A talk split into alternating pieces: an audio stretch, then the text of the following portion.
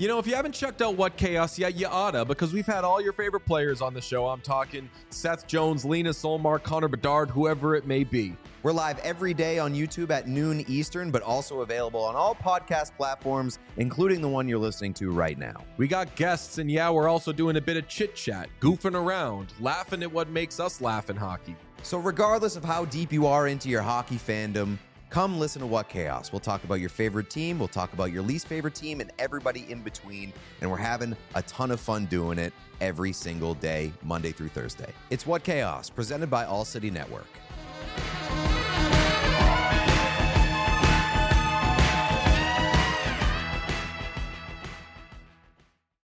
Tucked away from the city, Raccoon Creek is your go to golf course. Their location in Littleton provides more than just a beautiful golfing experience, they have the perfect setting for year round events with unbelievable views. It's a fun place to golf. It's a different atmosphere, and it's a really nice course. And it's fast greens. They have a good crew there, so it's always in good shape. They're having uh, comedy shows. They got like this really cool fire pit in the back now. It's changed a lot. There's a whole, whole new patio that has like the best views in Colorado. I think you can see the mountains, you see the golf course. You know, kind of like Cheers. Everybody knows your name and your handicap. That was Todd. He's been golfing at Raccoon Creek for years now, and it's his favorite golf course in the area because of the environment that they've created. Raccoon Creek has embraced technology, adding golf board rentals to their course, as well as updating their golf carts to be equipped with GPS that provides score updates of sporting events and live scoring for outings and tournaments. They also have an app where you can schedule tee times, receive happy hour specials, and stay up to date on all of their upcoming events. Download their app today and receive a free bucket of balls, or check them out online at raccooncreek.com. And Cole gets another good righty, and another right by Cole, a left by Cole this time. Tipped in front by Mikko Rantanen. He shoots and scars. Nathan MacKinnon. Call J.T. Compher. 877 goes now. Gabriel Landeskog. Collective hugs. 29 and 92. Save made by Grubauer. Move over, Picasso. This piece of art is by MacKinnon. My goodness gracious.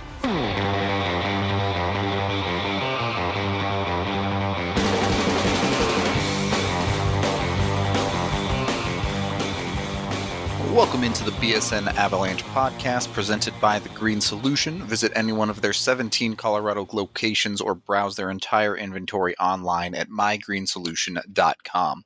Reserve products online and pick up at your local TGS Express checkout. You'll be in and out in minutes. Use code BSN20 for 20% off your entire purchase. I'm Nathan Rudolph. The voice you're about to hear is AJ Haefele's. It's another Monday episode, and it's that time of year where the NHL is kind of stuck in limbo, and everyone thinks it's time to start making their early predictions. So, we're going to go over a little bit of that on today's show, looking at some of Sean Tierney's predictions based on his algorithms. AJ, how are you doing? I think we might have a bone or two to pick with these predictions. Um, you know, overall, I'm pretty good, man. I mean, it's we're just kind of sitting around. We're stuck in limbo now. Yeah, you know? exactly. This is this is like next week. We'll be looking forward to actual things happening on the ice. Uh, and then this week, though, there's still nothing going on news wise. Nobody's playing. There's Yep. nobody out there that's like, I guess the KHL preseason is going on. Right. I've been scraping the very bottom of the barrel trying to find Kovalenko highlights from the KHL preseason. Right. Like it's we're we're like at the we're we're in it's it's a weird spot because we're in the deadest of the dead zones, but we're also at the end. Right. It the quietest part before the storm, I guess, kind yeah. of. But somehow we've still got to make five podcasts worth of stuff this week. Got it covered. Yeah. Gonna be uh it's a, it's a challenge, man. It's a challenge. It is. It is. Make a whole show out of Kovalenko and Zaravlyev. Zaravlyov. Another Yeah. name I can't say. Well, I mean, hey, Gabe Bourque signed today, so Did he? I didn't even see that. yeah, signed with the Jets. I saw McLeod got re-signed, but Yeah. Gabe Bourque and Cody McLeod signing on the same day. now the the Gabe Bourque, Cody McLeod, Val Nichushkin conversation. How about that one? so let's talk about those predictions. right. exactly. So Tierney did a, a bunch of work here. I'm not exactly sure how he all sorted out, but it's based on war per minute, is how he ended up ranking all of the teams in the NHL and estimating their expected point totals. We'll start in the Central Division because I get to start off with the team predicted to be last in the Central Division by just about everyone, and that's the Minnesota Wild with 85 points. It's nice to see them at the bottom, I'm not going to lie. Yeah, it is. And then you realize that they're also the best worst team. Of course they are. This is a Central Division still. Let's not get crazy. Right. This isn't this is no Pacific Division with a bunch of scrubs that you're just like, okay. Yeah. Right. I mean, They- having them at 85 points, I honestly one, it almost feels like that might be their best case. Um, like that's I could definitely see them being an 80. They feel like an 85 point team.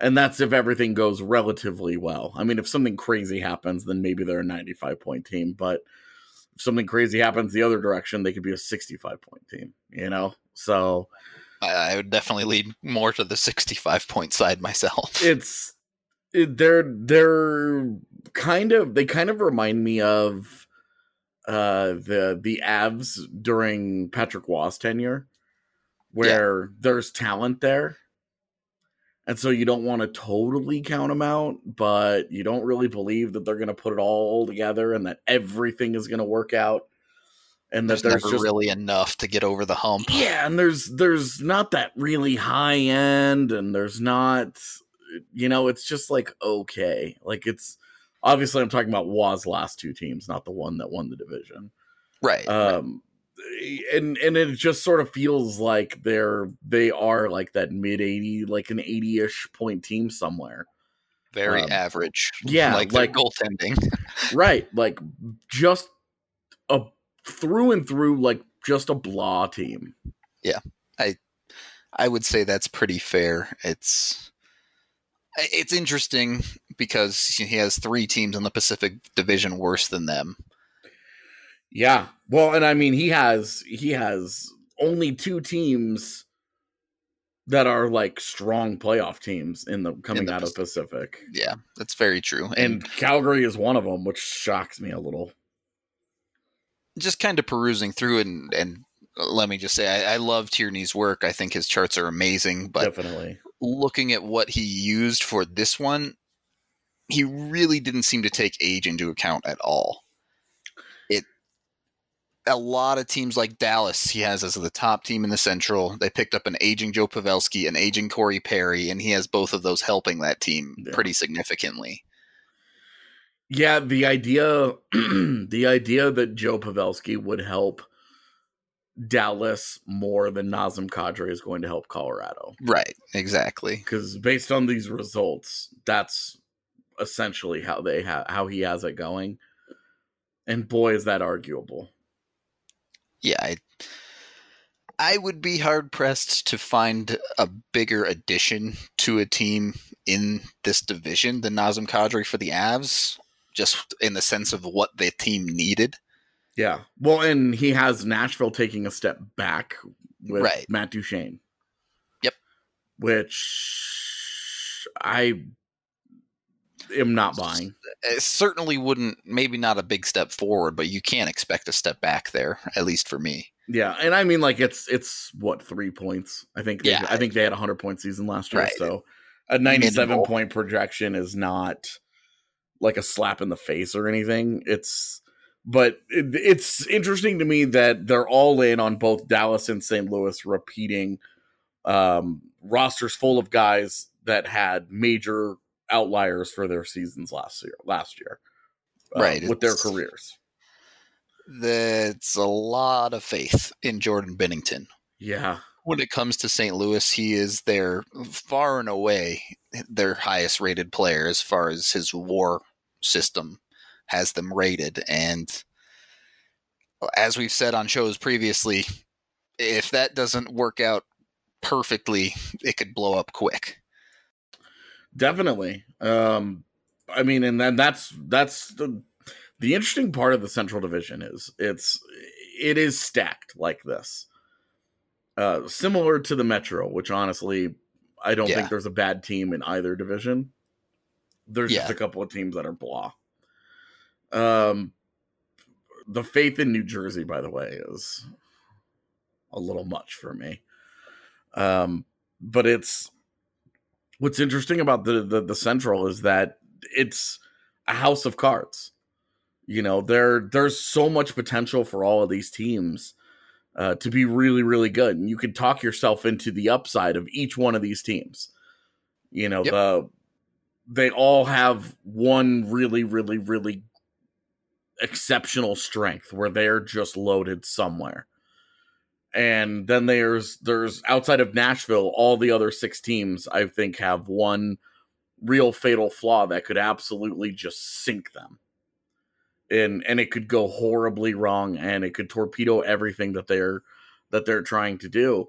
And I don't I think Nashville's the only team in the central that doesn't have that one obvious Achilles heel.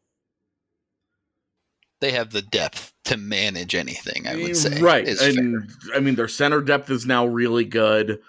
Uh you don't know what's happening with Kyle Turris, but you it's fair to expect that he's probably not a, tw- a 20 point player now. Right, right. Um just randomly this guy who's been really good in his, his entire career is just oh now he's a now he's a 25 point guy. Uh I I don't think that's a fair expectation, you know, Chicago's defense and goaltending both on paper look significantly improved, but could also be a huge mess. Yep. I mean, you're talking about a, a division that has gotten that has emphasized speed more than anything else, more than size, more than grit and all that. It's been it's been let's get faster, let's get more skilled. And they went out and they've now, you know, bet- Duncan Keith no longer fleet of foot. Brent Seabrook probably never was. Uh, Olli Maatta, Calvin DeHaan, and Connor Murphy, none of those guys are known for their feet. They Right. are they they went out and they got they got a talent upgrade on the blue line, but they are very much suscept. They're going to be susceptible to fast teams. They're going to, I think they're going to get eaten alive in transition this year, uh, because they built their entire defense around bad boots, and that's, I mean, that's a ballsy ballsy approach, especially because all those guys are signed for a thousand years. So, and and but but you look at it, and talent wise, it is upgraded and they weren't they weren't that far from the postseason last year. And you add in Robin Lehner taking over for Delia, and that's an obvious upgrade there. And I mean, they spent years winning cups with a system that, you know what, they didn't have to play defense that often. So if you're maintaining puck possession and controlling the game, sometimes you can get away with that. You definitely can. I mean, they basically won with three. De- they won their their last cup with basically three defensemen. Yeah, it the, Hmm. their bottom pairing was playing what five minutes a night Yeah. in the cup final that year. Yeah, It they made such a deal of of Kimmo and finally getting a Stanley Cup. Which what what? And like he he played like barely for them, like barely Right. for them. yeah, it, it was it was pretty interesting.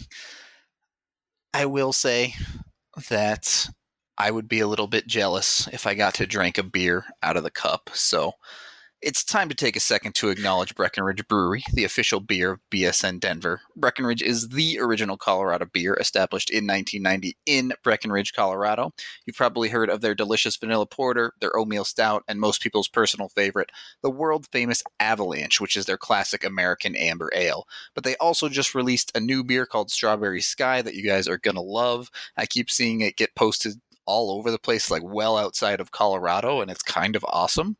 For you beer enthusiasts out there, they're calling this a lighthearted Kolsch ale. But for those of you who don't know what that means, this is that light, delicious summer beer that you've been looking for. So look for the Strawberry Sky at your local liquor store. Seems like anywhere in the mountain time zone at this point, basically. And make sure you also look out for the Breckenridge event calendar on bsndenver.com. We have all of our events that we have planned up there, and we'll be drinking Breck beers at all of them. So RSVP and come out and have a good time. All right. We've been kind of dancing around Winnipeg, who Tierney has fourth in the division.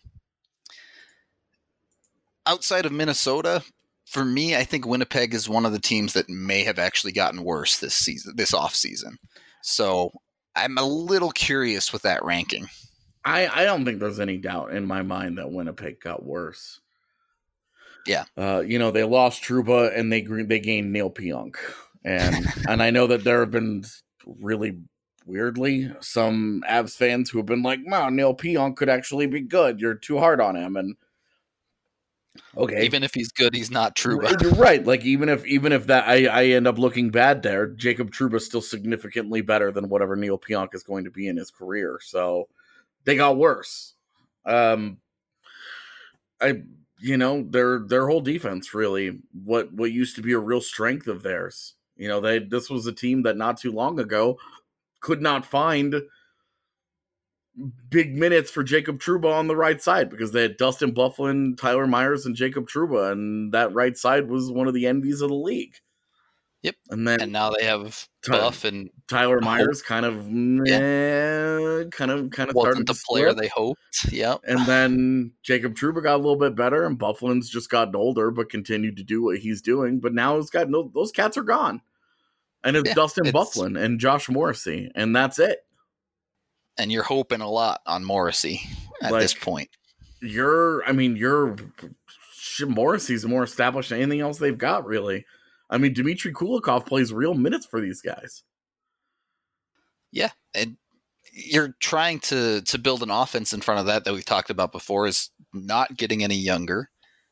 They are in the same situation as the Avs are in, in that Patrik Laine for them is not signed as is Mikko Rantanen for the Avs, but they also have Kyle Connor to deal with. Yep. And I know you were in Winnipeg when Laine released that interview, and, and you said it was absolutely insane in that city. Yeah, people were upset that day. It was all over all of the news stations and I was like, "Oh my gosh, like these people are these people are upset. Like they are going crazy here." And I mean, there there's major concern there. But I think when we're talking about Laine and Connor, if you want to talk about why Winnipeg would be a 96 point team, a 97 point team, somewhere in that range, uh, Tierney has them at 96. It's because of guys like Laine and Connor. You know, Patrik Laine had a really weird year last year. You know, a rookie yeah. year that's that saw him put up 36 goals, and then a sophomore year saw him score 44. He had 30 last year, but the way he had those 30 was so bizarre. Right. If you get uh November Laine for half the season, the Winnipeg is feeling a lot better than if you get the rest of the year of Laine. Right, like he was he was a dominant player in November, and then he was very very mediocre the rest of the season. And I mean, hey, I mean, he scored three goals in their playoff series, so there was there's plenty of reason to believe that things will be better for Laine this year. That last year was just sort of a sort of a disaster of a year in which he still scored 30 goals Right. But he's got to do it. You know, he's he's got to make it happen.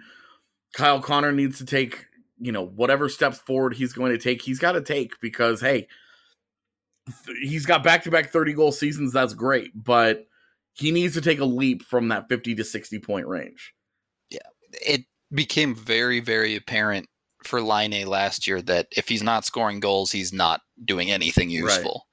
Right. And so he needs to be scoring goals, and someone like Connor playing next to him needs to be picking up the slack in other areas. He does, and then I mean, you've you've also got the Jack Roslovic question. This is a guy yep. who just wants playing time. He wants he wants playing time, and this is a team that has for two years in a row traded for Paul Stastny and Kevin Hayes. They've gone out and they've gotten established second line centers to try and help them out because it's obvious Bryan Little's not that guy anymore. Uh, Matty Perreault's not, you know, those those guys are not able to fill those roles the way that they were back in the day. A couple just even just a couple years ago when they looked like they were going to be, you know, the Jets looked like they were going to be the handful. Yeah, out west, total juggernaut. And you know now now you look at it and they you know Roslovic needs to be needs to to answer that question for them. Just if only so they'll stop trading first round picks every deadline for a guy that's going to come in and leave in free agency. Right. It, uh, player retention has always been difficult for this team. And they did a great job building through the draft. And the question is now, what do they do? Yeah. That they've given up first round picks and it's amounted to uh, one Western Conference final appearance, and that's it. Yeah. Well, and and then you have a guy, you know, what do you do with a guy like Nikolai Ehlers? He's got 21 right. career playoff games and he got zero goals. Yep. He's it's, never it's scored legitimate question. 21 playoff games. I mean, last year he didn't even have an assist to go along with it. He was totally scoreless in in their series against St. Louis. Feels bad. And it, and that's always a hard question to ask too because step one is getting to the playoffs mm-hmm. and step two is figuring it out once you're there. Yeah. Well and like mark Scheifele is a set and forget stud. Yeah absolutely. It's fair to wonder is blake wheeler going to keep this up? You know blake wheeler yep. in his age 30 and 31 season gave them back-to-back 91 point years. You know, yeah, this this was like a Blake Wheeler was like a 40 50 point guy. And then he got to the Jets and he put up a couple of 60 point years. The last four years, though, he has totally gone to an absolutely different level. Where, right, you know, he, you know, four years ago, he puts up a 78 point season, then 74, and now back to back 91 point seasons. Like, and the Jets have done, you know, outside of the one deep playoff run, they've done nothing with that. Nothing with the fact that this guy has randomly blown up in his late 20s and early 30s and given them the best of his career. Like and it's what are you going to how much longer can that can they expect that to continue from Blake Wheeler? You know, it's and hey, maybe it, it continues for the next 3 to 5 years. I have no idea. But if it stops, they're in serious trouble. If he's a 50 point guy, they're going to be bad. Right. It's and I think the big factor that excuse me, everyone doesn't take into account because you simply can't predict it is injuries. And I'm looking at a roster like Winnipeg's and saying, boy, when the injuries do hit, I don't think they have the depth to manage that. Yeah. And I guess it, it would be fair to say that probably the most game changing thing in these predictions are injuries because no one can predict that. So it's time to tell you guys about some game changing coffee as well. Strava Craft is the CBD enriched coffee that has really changed lives. Their reviews are incredible, so be sure to check them out. This CBD infused coffee has taken away long term migraines, back pain, arthritis, IBS. It has helped decrease anxiety. You name it, it's done it. CBD is all natural and not psychoactive. The coffee is rich and tasty, and we couldn't recommend it more to our listeners. Check it out for yourself today, and you can get 20% off when you use code BSN2019 at checkout, and you can get it shipped straight to your door. It's going to do it for segment one. We'll be back in segment two, diving into the Avs prediction here second segment of the BSN Avalanche podcast presented by The Green Solution. I'm Nathan. He's AJ. Sean Tierney has his predictions out, and he has the Avs missing the playoffs, sixth place in the Central Division with 93 points. That seems harsh, if you ask me. AJ, what do you think? It's interesting because it's a three point improvement from last year, and yet the only reason they would not be in the postseason is because they're in the Central Division.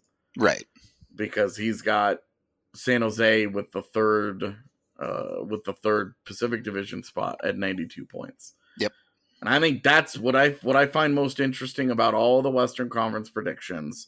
All in on St. Louis uh, and Binnington and, and everything that happened out there. Uh, and then Calgary to just run it back. Another 100 point season for the Flames. Mark Giordano is gonna gonna have another dominant season. That defense is gonna have everything go its way, and uh, goaltending with what Cam Talbot isn't going to be any kind of an issue. I'm I'm just not I'm really not sold on on Calgary being that good. Uh I could buy them as a top 3 team in the Pacific, but as a 100 point team, I boy, I don't know.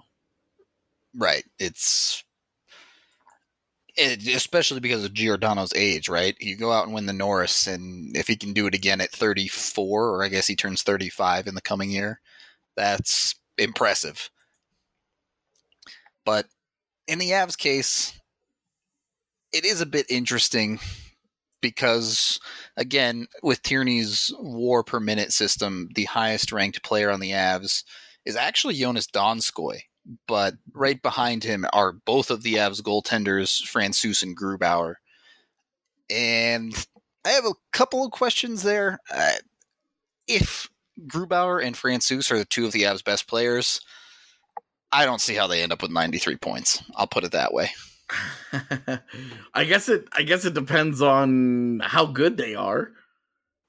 You know, right. I mean, if hey, if Grubauer is going to be their best player and he's going to have a 950 save percentage, they could they could get there.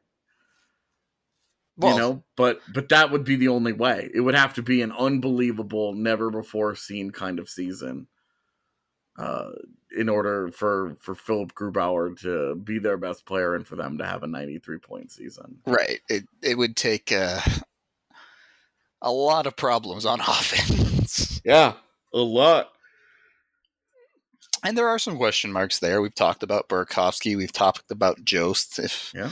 if every bet they've made on improvement goes wrong this year, well, yeah, then maybe they're in trouble. Maybe. Um, what the area that they've improved is that instead of having seven point guys and fifteen point guys uh, littered in the bottom half of their forward core, it's now all twenty point guys, twenty five point guys. So maybe they're they're they are able to buoy some of the disappointment if they don't get steps forward out of Burakovsky and Jost by getting continuing you know, to lean on the veterans that they yeah, have in the past. If, if Wilson and Compher and Donskoi all give them 30 point seasons and then you know Nieto and Calvert give them 20 to 25 points on the fourth line and and Bellemare gives them 10 to 15 points, and Kamenev gives them 10 points, and Nichushkin gives them 15 points. You, you know, by with that scoring by committee type of team yeah, play.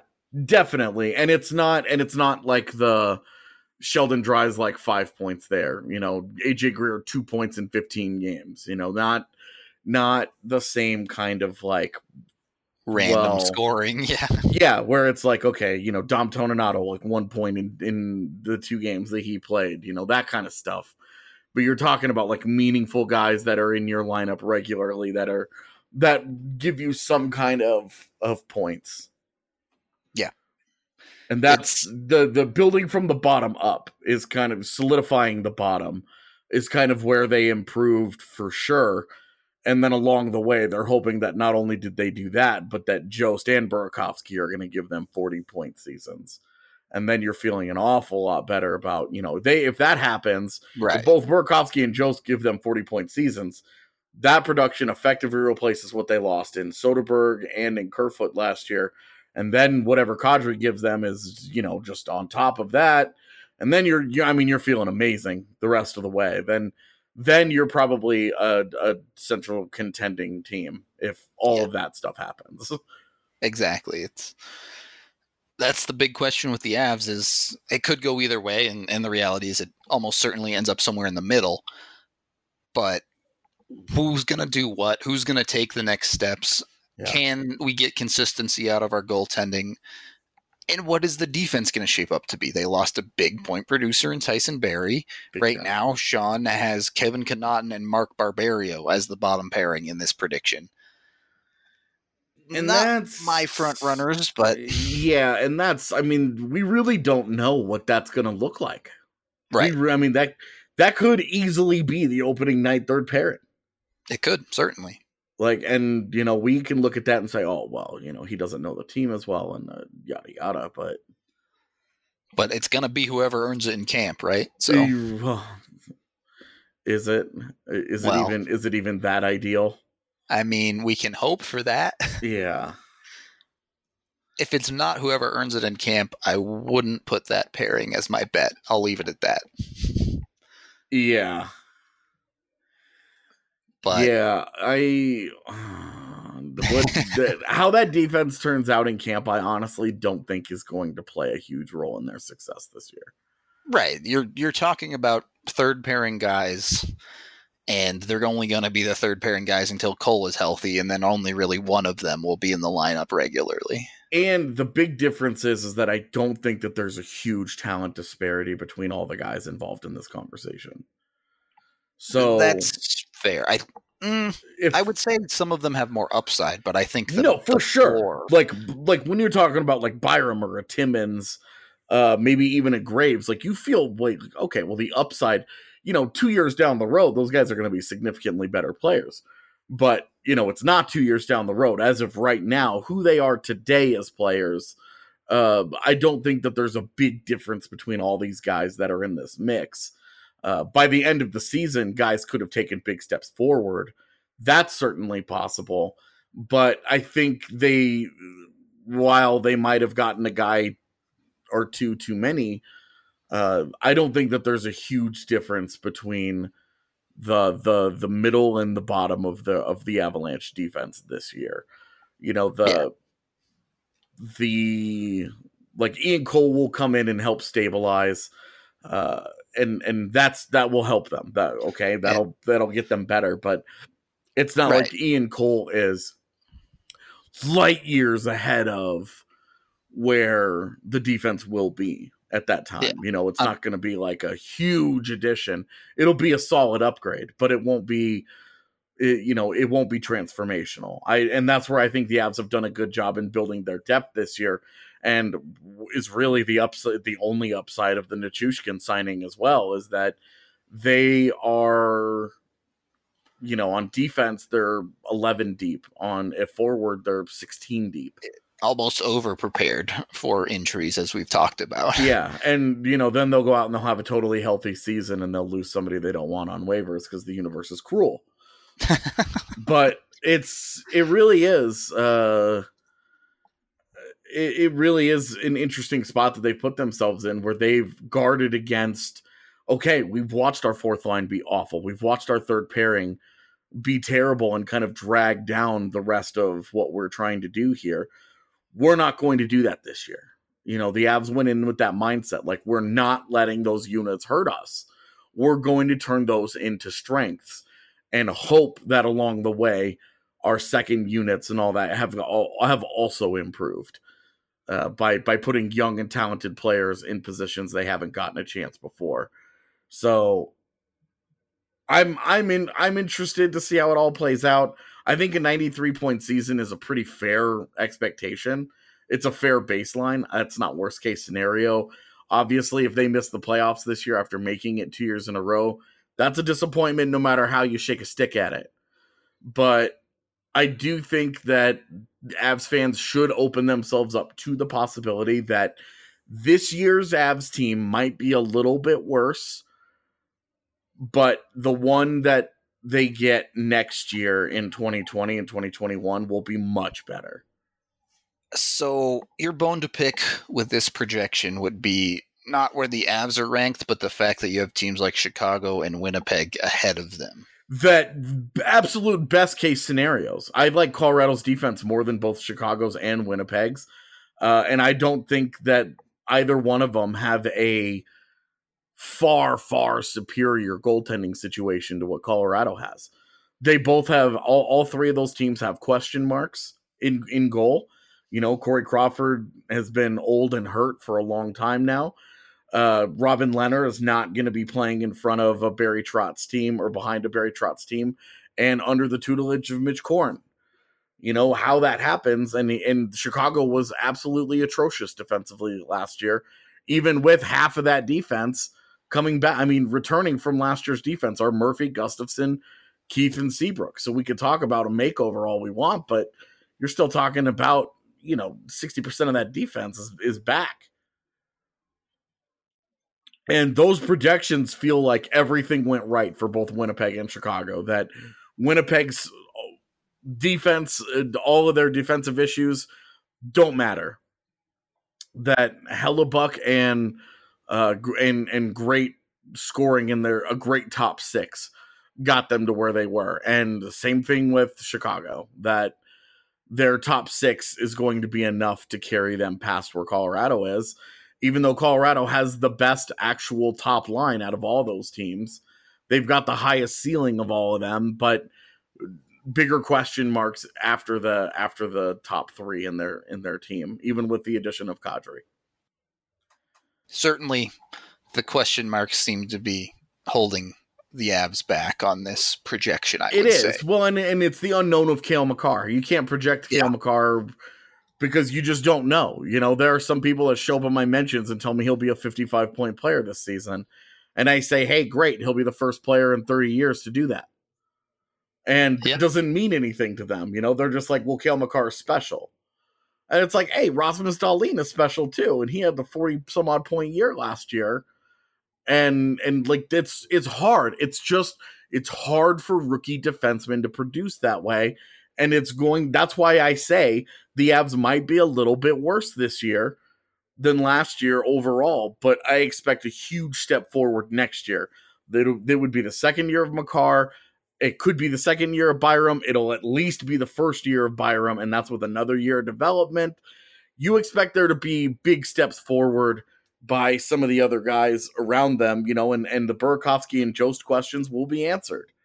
You know, they'll they'll have uh, the Rantanen con right now. The Rantanen contract is still up in the air, although I believe it will get done before camp opens. And you know, you'll have you'll have a lot more certainty next season than you do coming into this season. And I think with all of the question marks that Colorado is facing, a 93 point projection, given all the uncertainty, it it goes to show you that they have really moved in the right direction. That you can still that their best, that their known quantities are will give them a three point bump over last year's team. I think is is a compliment to the team that they've built. Yeah, I. It's tough for me because I do see a scenario where the Avs absolutely can contend for the Central Division this season. Definitely. But as you said, it may, it may be better to temper expectations because it's just as likely that they're struggling and battling for a wild card spot at best. So it's a very transitional year, I would say. It's the past couple of years the Avs have been making the playoffs, but really they're still rebuilding and, and getting themselves up and into competitive play.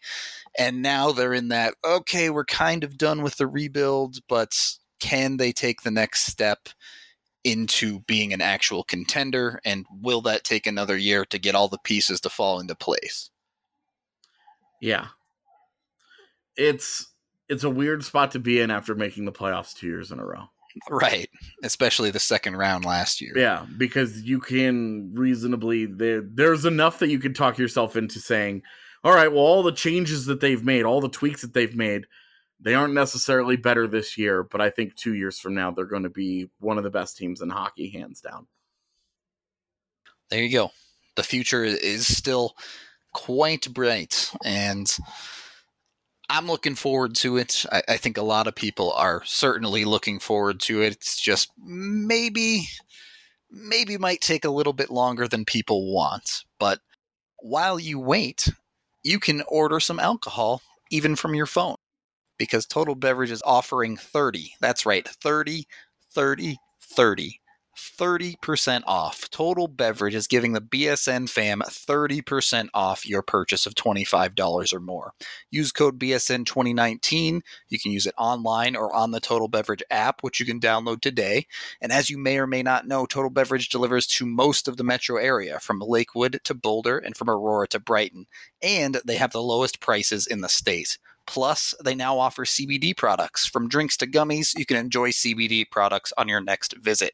Don't let this offer pass you by. Order today and receive 30% off your purchase of $25 or more. And better yet, don't leave the comfort of your own home and get it delivered. Damn, dude. Cheers.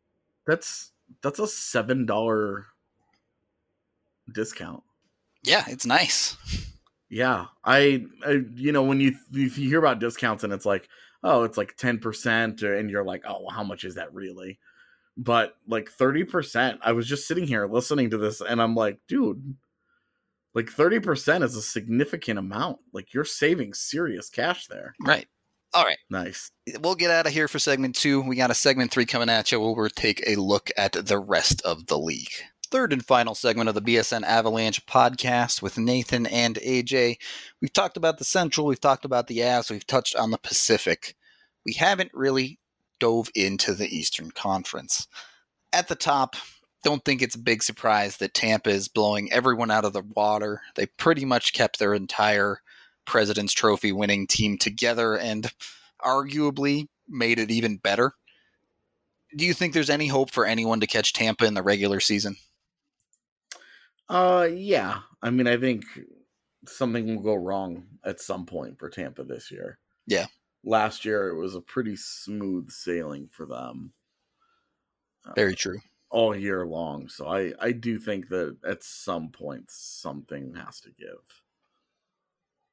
Uh, Yeah, with, well. with Tampa and you know I'm they're they're by far the best team in hockey. So that they have a 123 point projection is insane. But that's also like I don't know. That's It's crazy to actually think about how high that is when you think yeah, about it. it's so. I mean, you're talking about that's a minimum. That's like 55 wins minimum. Right. That's a lot of a lot of W's to put on the report Yeah. card for sure. dude it, re- it really is like um i don't know man. I'm i i think that that's that's an, an obscene projection and it's it's not even out of line because tampa bay is tampa bay. But maybe you know i wonder if they if they've learned or if they will have thought that they've learned that you know full gas for the entire regular season when uh when you're that far ahead when you're that good isn't necessarily going to pay off after that after what happened in the playoffs last year Right. You got to peak know. at the right time a little bit. right i wonder if i wonder if they try to they try to get cute and do what some of the great teams used to do uh you know like the kings and the blackhawks they didn't really care about winning the division they didn't really care about home ice they just said we're going to make sure that we're we're healthy Least amount of effort possible. yeah. Yeah. that we're healthy and that we can as long as we make the playoffs we we we believe that we can go in and do anything in in in any situation and they're not worrying about home ice they're not worrying about any of that other stuff they're just worrying about getting there being energized and being healthy for the playoff run and flipping the proverbial switch because that's certainly what Chicago used to do you know they were never like a dominant regular season team they would just go into the playoffs and just just do what they did at the at the highest level. Yep. Um, but they were not a team that was like, oh, we're gonna, you know, we're obsessing over the regular season and we've got to have home ice. and We've got to have this. I think it's more. It, it takes a certain team to be, be able to succeed like that. Yeah. Uh, and you know, with Tampa, we just haven't really, we haven't really seen a lot of that intestinal fortitude, if you will. Sure. It mm, they got stuck in neutral in the playoffs last year. I don't think there's any doubt about that. Well, and, and we've seen them, you know, they get they get gut checked in the Eastern Conference Finals and they lose in seven. You know, where it's just like this team is way too talented to have lost to some of the teams they lost to. And yet there it is. Yeah, well, and they keep doing it. They're they're arguably the most talented team in the NHL the last three or four years, and they just keep finding ways to finding ways to Not to- even to make the cup finals. Yeah. Yeah, It's certainly tough. And it's interesting. You you mentioned the Metro being a division where there aren't really any bad teams, but Tampa Bay and the Atlantic certainly has some bottom feeder teams, but they are also stacked at the top with Yeah. three of the top four teams as far as point projections go in Tampa, obviously, and then Boston and Toronto. So, you know, they're facing that top end competition on a nightly basis in the regular season. Yeah, and but they, you know, they they also you know, they get a reprieve. You know, they they played just as many games against Detroit and Ottawa as they do That's Boston and true. Toronto. They don't get quite as worn down, maybe. You know, and then and then Buffalo and Florida certainly those are talented teams, but they've been no great shakes historically where you're just not like you're not you're just not that concerned about them. You know, Florida I think is going to be in one of the more interesting teams to keep an eye on this season. Uh, I definitely expect them to be a playoff team, and then Montreal, as long as Carey Price is there, they've pretty much always been at least competitive. Yeah. Yeah, it's definitely fair on that side. Interesting. Metro prediction has Columbus making the playoffs despite the uh, bomb that went off on their roster in the offseason. it's interesting. Uh, I have I have been one of those people who has consistently felt like they lost a lot, but they didn't.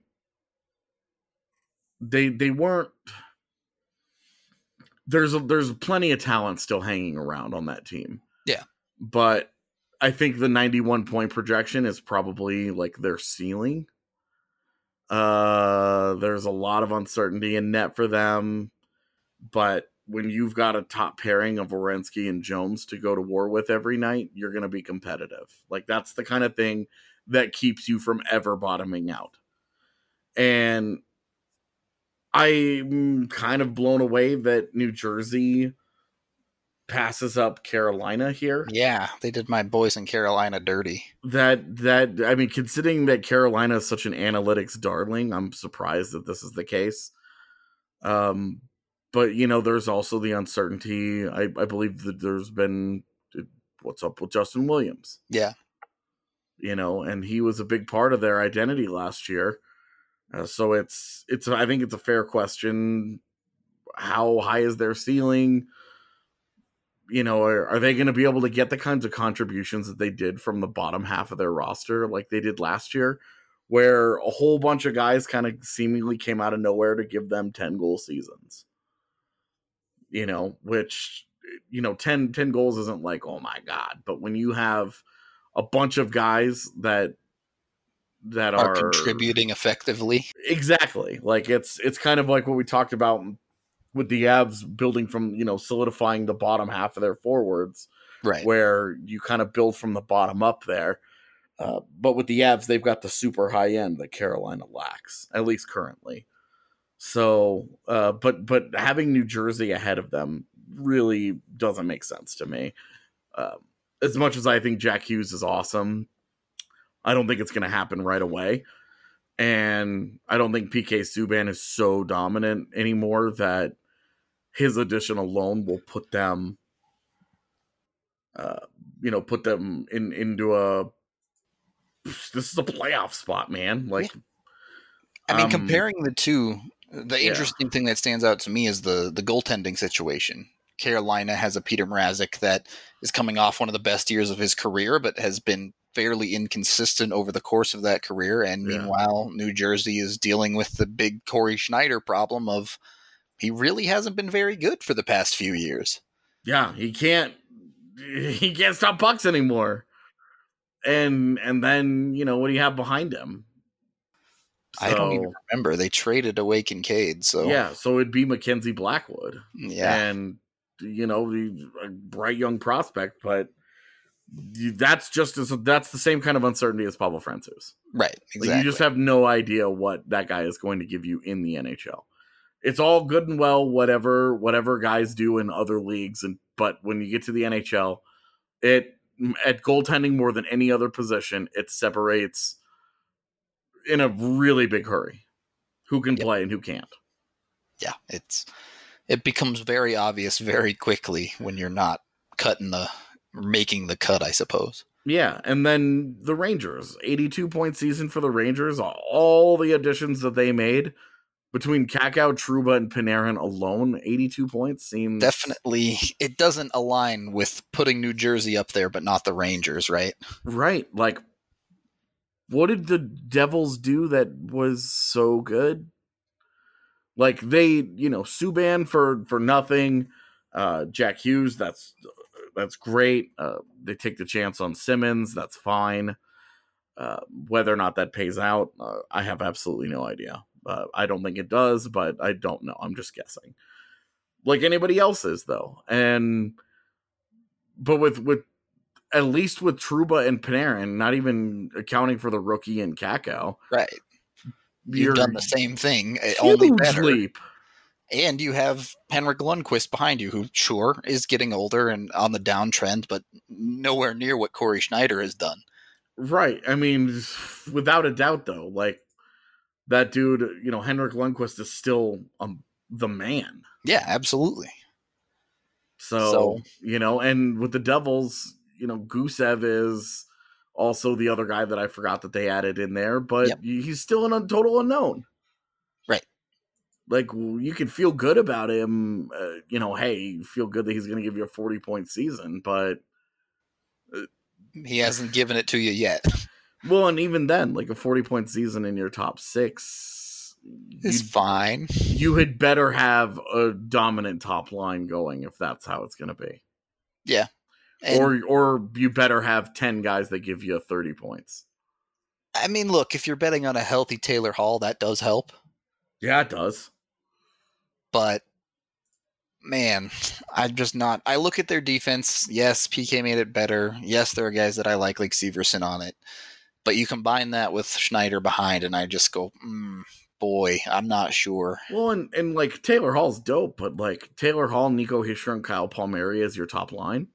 Yeah, it's, It's, uh, it's fine. Taylor Hall and two guys, basically. It's it's fine, but you're yeah, it's Taylor Hall and two 50 point guys. Right. As a top line. And you know, before the scoring explosion of the last two years, a 50, 50 points out of your top line was acceptable. It wasn't elite, but it was acceptable. Now it's not. Now you've got to be getting 70 points out of your top line guys. Yep. At least two of them. Yeah. I mean, your scoring has gone up so that in in such a way that you've got to be getting, you know, if you're going to be in a top six, 40 points is your like bottom line, like worst case scenario. Right. It's and I think the the East has more problems with that than the West. Just looking at it, Dallas's top line can absolutely do that. Definitely. Nashville's top line with Duchene, they're certainly hoping that's the piece that makes them capable of doing that. Mm-hmm. Winnipeg's top line can certainly do that. We talked about Scheifele. Winnipeg's second line could do that. there you go. Uh, Chicago, obviously, with with Kane and whoever you want to put with Yeah. Kane can do that. Definitely. Calgary, Monahan, and Gaudreau. It, the list goes on in the Western Conference. I'm looking Yeah. at the Eastern Conference. Outside of Tampa Bay, Boston, Washington, and Pittsburgh, the top four teams by a lot. I guess you could throw Toronto in there too, but Definitely. the majority of the Eastern Conference, I'm going, man, I'm not sure. They don't. Do they really have that super high end talent? I mean, Florida's got a great top line, but then the rest of the roster, you're kind of like, oh boy. Yeah, that's true. But eh, you know, Buffalo's paying Jeff Skinner nine million dollars, and sure, he scores a bunch of goals, but he's a sixty-point player, right? Right.